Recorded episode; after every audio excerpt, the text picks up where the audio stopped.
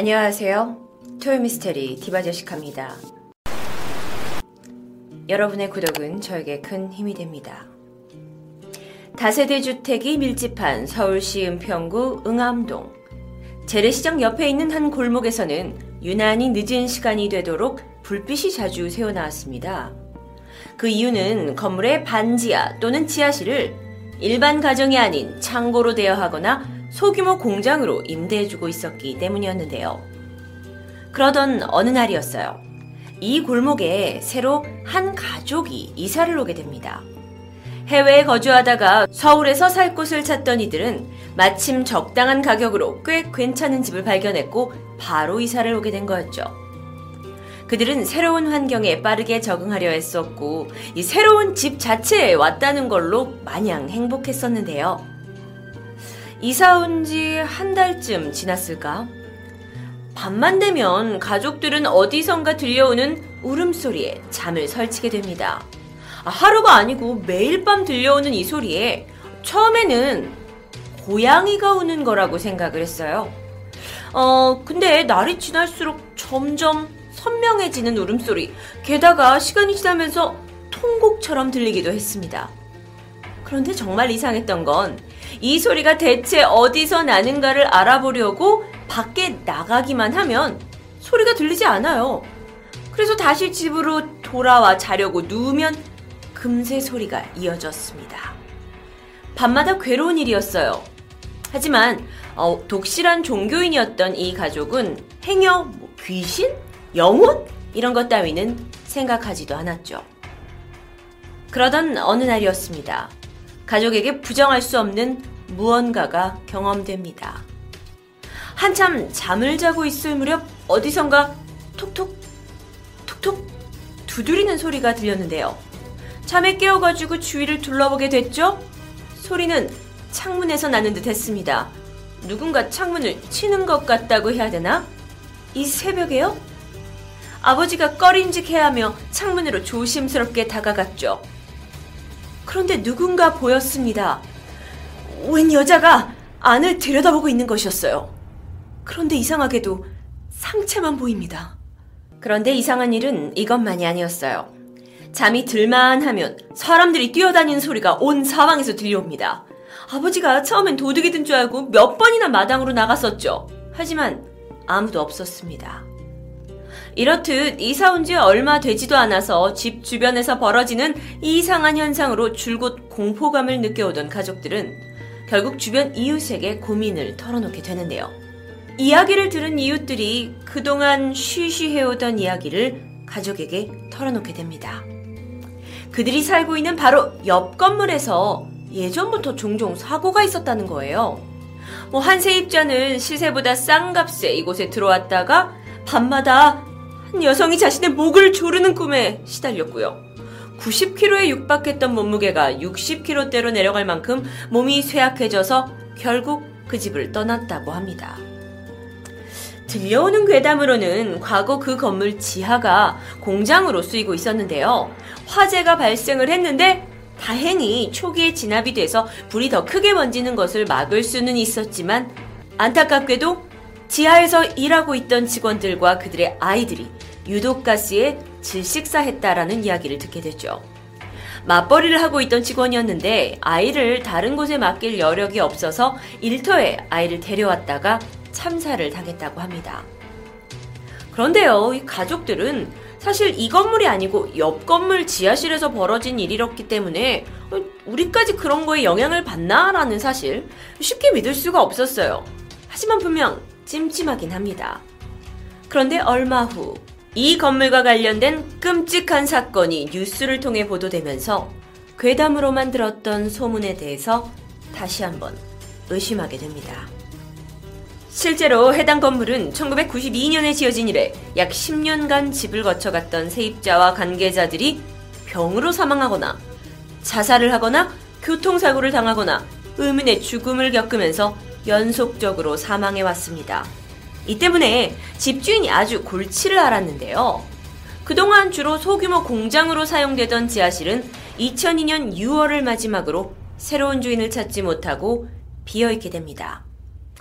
이때 주인이 차라리 이 지하에 비어있는 곳을 좀 개조를 해서 원룸으로 새로 만들어서 다시 새를 놓기로 결심하게 됐죠.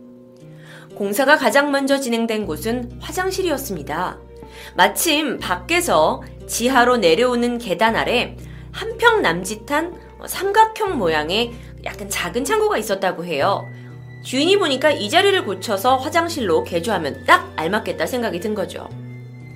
2002년 9월 17일 집주인은 인부들을 불렀고 이 작은 창고의 개조 작업을 시작합니다.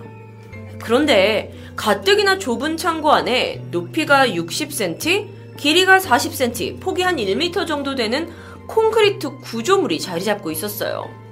보니까 관리를 안 했을 때 뭐 지난 세입자가 만들어 놓은 듯 했습니다. 집주인은 이 공간을 허물어서 더 넓은 공간을 확보할 수 있으리라 생각합니다.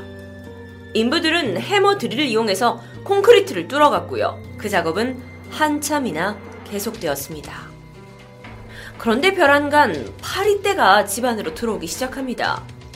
냄새를 맡은 것 같은데 그런데 이윽고 사람들의 코에도 역한 냄새가 이 지하실 안에 진동을 했어요. 인부들이 힘들어할 정도였다고 해요. 집주인은 누군가 안에다 폐기물을 숨겨놓은 것 같다면서 화를 냈지만 한편으로는 자기도 이 고약한 냄새 때문에 선풍기 큰 걸 가져와서 공기를 환기시키면서 공사를 진행했죠.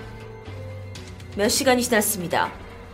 콘크리트를 뚫어서 허무는 작업을 하던 인부가 조금씩 성과를 보기 시작하는데 내부를 들여다보다가 뒤로 자빠질 만큼 놀라게 됩니다.